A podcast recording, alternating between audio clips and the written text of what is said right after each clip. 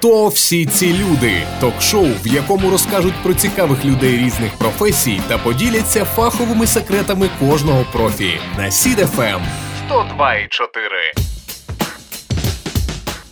Завдання сексологів розвиток сексуальної грамотності, профілактика сексуальних відхилень, допомога у проблемах стосунків, як сексуальних, так і сімейних загалом. Усім привіт! Мене звати Наталка Мазепа. Сьогодні у ток-шоу про цікаві професії Хто всі ці люди дізнаємось про сексологів та які проблеми вони допомагають вирішити. У студії Бурдило Катерина, практична психологиня, психотерапевтка та абітурієнтка Національного інституту сексології та сексуального здоров'я. Привіт, Катю. Привіт, Сексолог затребувана професія. так тому що на Україні стикнулися от з тим, що в принципі та й не було в нас спеціалістів, як таких, знаєш, гуманних, які йдуть до людей в народ в маси і спокійно говорять про подібні теми. Раніше був лікар, от такий, який сидів в кабінеті в білому халаті, і якщо в тебе якісь проблеми, ти приходиш, кажеш, ну. Болить, не стоїть, не робиться. Так? А зараз це більше просвіта. Круто, що воно пішло в інший вектор. Як ти думаєш, воно вже досягло свого апогею, чи ще піку популярності набуває? Взагалі ні разу. Типу, бум стався такий, що побачили, спеціалістів нема, кадрів нема. Десь два роки тому, коли ну максимально треба було щось говорити, просто тебе виховання, про якісь проблеми, а не було кому. І тут включилися коучі. Але е, питання освіти, от в них було таке, знаєш, трошки з колінки списав. То як стати сексологом? Для початку потрібно мати базову освіту психологічну або медичну. Часто ще так само юристів залучають, або педагогів теж можуть отримувати освіту сексолога, але вони будуть її використовувати в своїх от вузьких ніж. Скільки заробляють сексологи в Україні? Це спірне питання, тому що це залежить від регіону. В першу чергу Волинь славиться не самими високими цінами зарплатами. Але давай їх озвучимо. Давай про Волинь. Від е, 300 – це починаючий спеціаліст або спеціаліст, який вже, наприклад, мав практику, але входить в самостійне вільне консультування, і до тисячі. За прийом, правильно? І це ціни у гривнях. Так, це ціни у гривнях.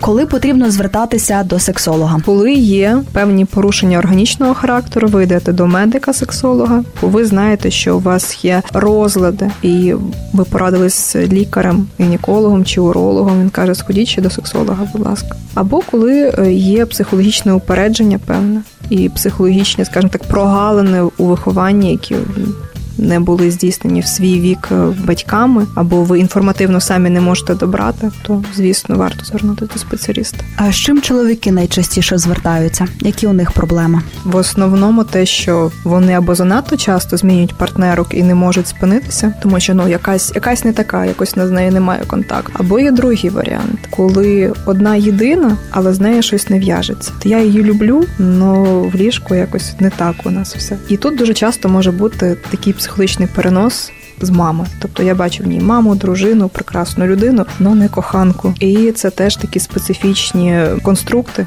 психічні, які потрібно розбирати з психологом. Це не означає, що з партнером щось не так. Просто е, твоє сприйняття воно десь пішло не, не в ту ланку, не в ту степь. Це можна виправити? Так, це можна виправити. Терапія взагалі це психотерапія, це лікування розмовою. Терапевт дуже часто лікує собою. Якщо терапевт не має чобіт, то він такий собі чобітар, і він має бути в першому. Чергу в ладах з собою, особливо якщо це, це сексолог, він має розуміти, що відбувається з його тілом. В нього має бути органічно все в житті. Якщо трапляються проблеми, він має або звернутися до спеціаліста знову ж таки, От питання: чи сексологу потрібен сексолог? в першу чергу як супервізор, так, тобто той, хто буде направляти в складних випадках, а в другу, ну якщо дійсно є якісь порушення, то так потрібен. Хто частіше звертається на консультацію? Чоловіки чи жінки? Жінки, жінки більше з емоційними проблемами, напевно, звертаються. Чоловіки в основному з якимись функціональними. Хоча функціональні часто мають під собою психологічний підтекст. Це не завжди органічне якісь порушення. Які найрозповсюдженіші проблеми у жінок? Це внутрішній конфлікт. Я хочу, а мені не можна. Те, що нав'язали з дитинства. Ну, наприклад, ти любиш людину, у вас е, прекрасний романтичний вечір, і коли у вас починається секс, ти максимально не в процесі. Тобто твоя голова вона включена на якісь програми, типу, а я взагалі як виглядаю. Це про те, що мене недолюбили, недоцінили, я сама себе в принципі не ціную. Як взагалі він мене сприймає, що оцінка оточуючих перша за оцінку мою себе. А як взагалі мені можна, не можна, а як мене будуть після цього вважати, ким мене будуть після цього вважати? Знову ж таки, установки, що у жінки лібідо це не сама перша, та її потреба. Вона має бути хорошою дружиною, матір'ю. А от як жінка із лібіду. ну почекає, потерпе. Якщо вона в це входить, в неї можуть бути такі ще штуки, знаєш, як подвійний стандарт. Я хочу, але я буду причислятися до тих жінок, які неправильно себе поводять. Нехороші матері, нехороші партнерки.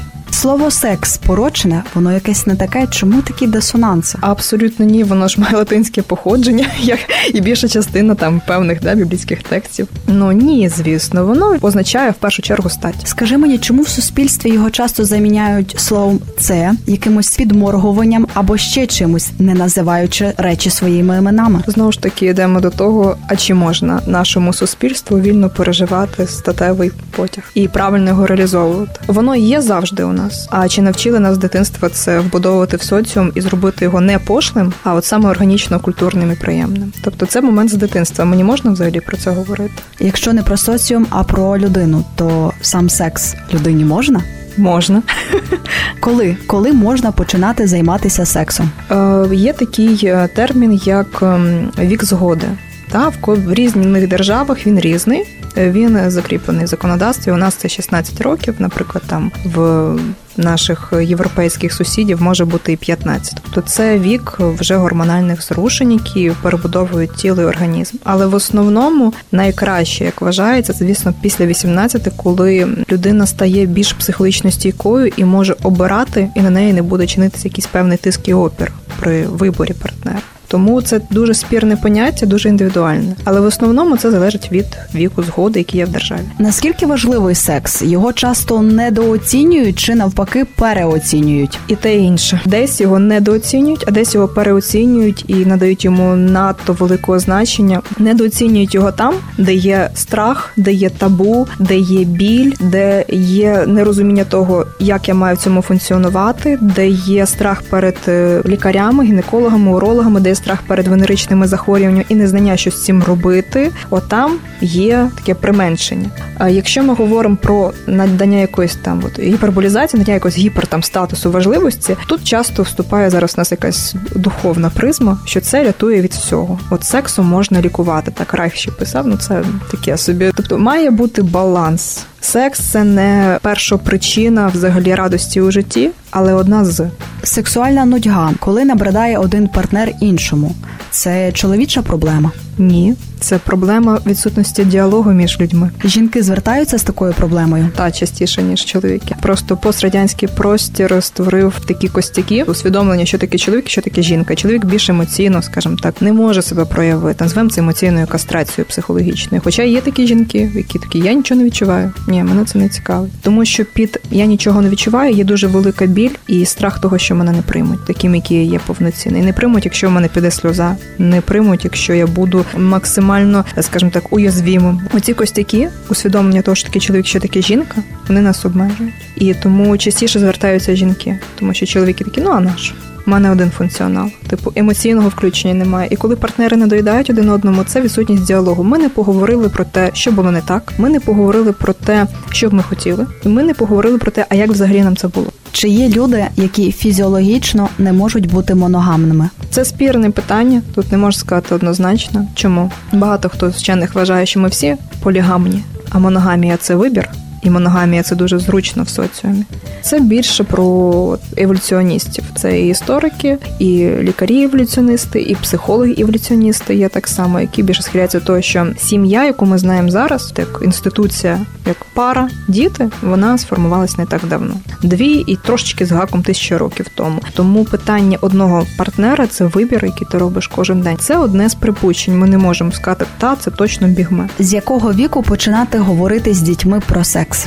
Краще дошкільний, коли саме перед школою, коли відправляєте дитину в школу. Будемо чесними, такі реалії суспільства діти раніше зараз можуть пізнавати інформацію, певну черпати спати. Краще, щоб це були ви, і це був емоційний зв'язок довіри, психологічної безпеки, і це було сказано від вас, що ось так і так. Ти так народився, це нормальний процес, це пізнається з віком. Це про дорослих, і є дуже багато класної літератури, яка ілюстрована ну максимально лайтово, навіть для нашого постсавка, для того, щоб діти зрозуміли, що це ок. Чим більше ви переховуєте і шукаєте це, так типу тихо, тихо, не не не тим більше буде інтерес, і він може бути нездоровим. Потім скажи мені, будь ласка, а історії про капусту тут доречні? Ні, абсолютно. Е, мені здається, це вже мовитон. Куди ці історії можуть привести? До дезорієнтації батьки мене обманювали, а от однолітки говорять правду, і ну я більше буду довіряти Втрата своїм... довіри. Втрата довіри, звісно. Я більше буду довіряти своїм хлопам і дівчатам з двору, бо ну вони розумніші. І в подальшому це може вилитися в те, що в підлітковому віці будуть певні труднощі в побудові контакту. Те, що відбувається в підлітковому віці, в плані гормональної перебудови, певного сексуального інтересу, ми готуємо дитину до цього ще з дитинства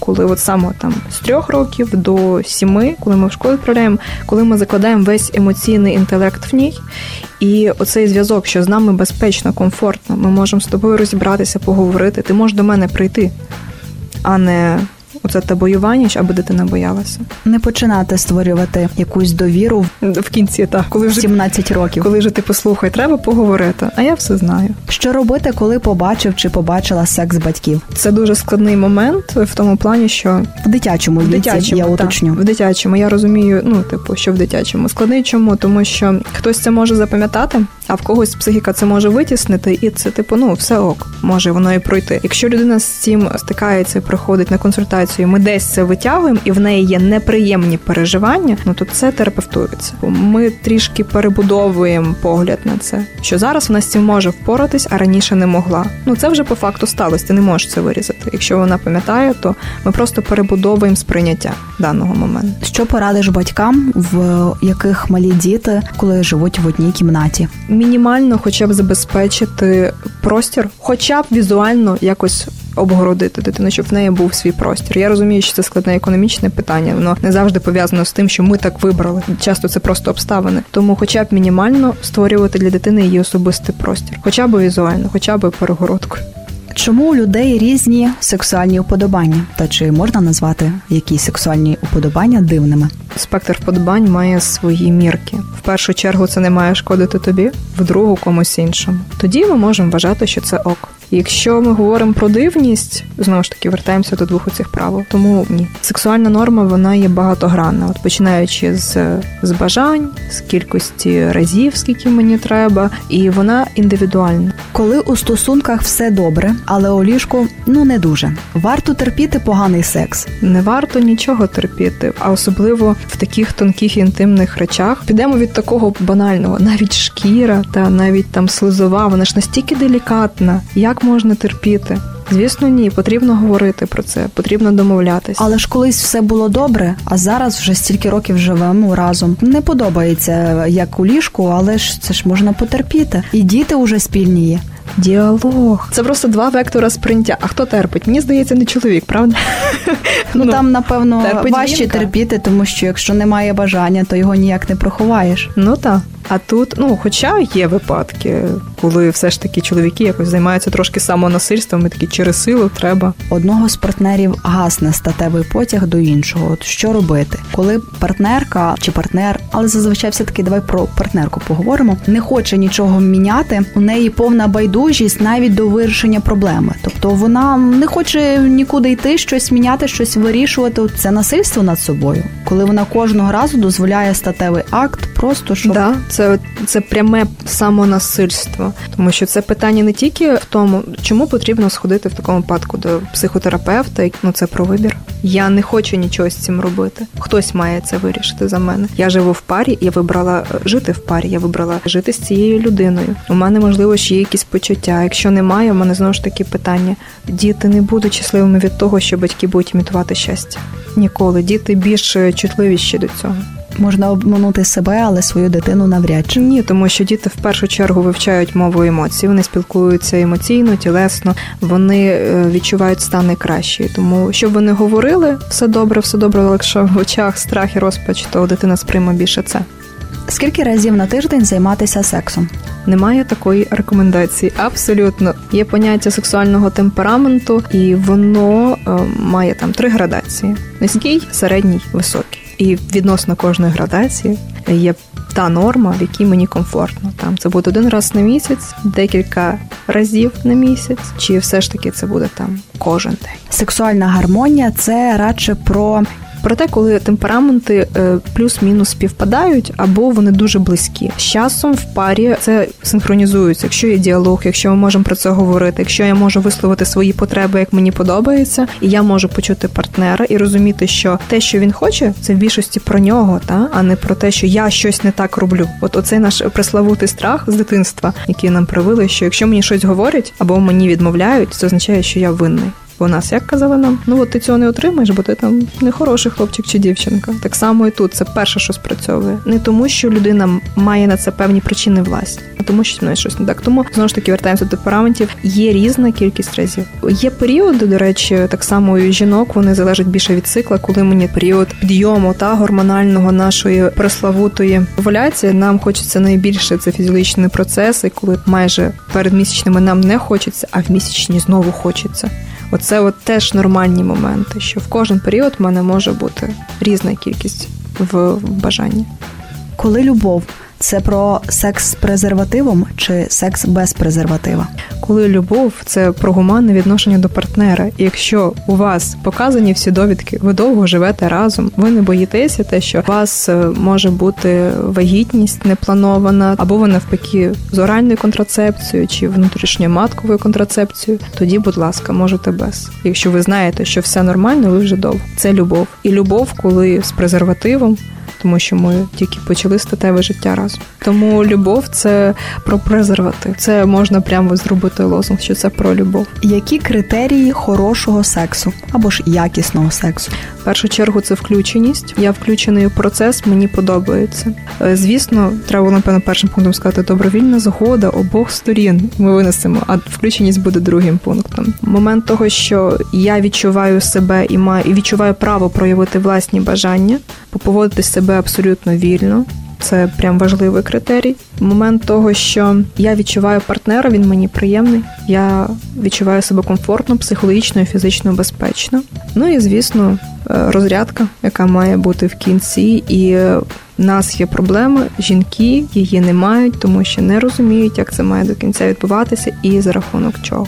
Що це не просто психологічний стан, хоча в нас більше воно підв'язано на це, нам має бути психологічно комфортно, але і певні е, фізичні дії. Відсутність оргазмів у жінок це відповідальність чоловіків чи це відповідальність жінок?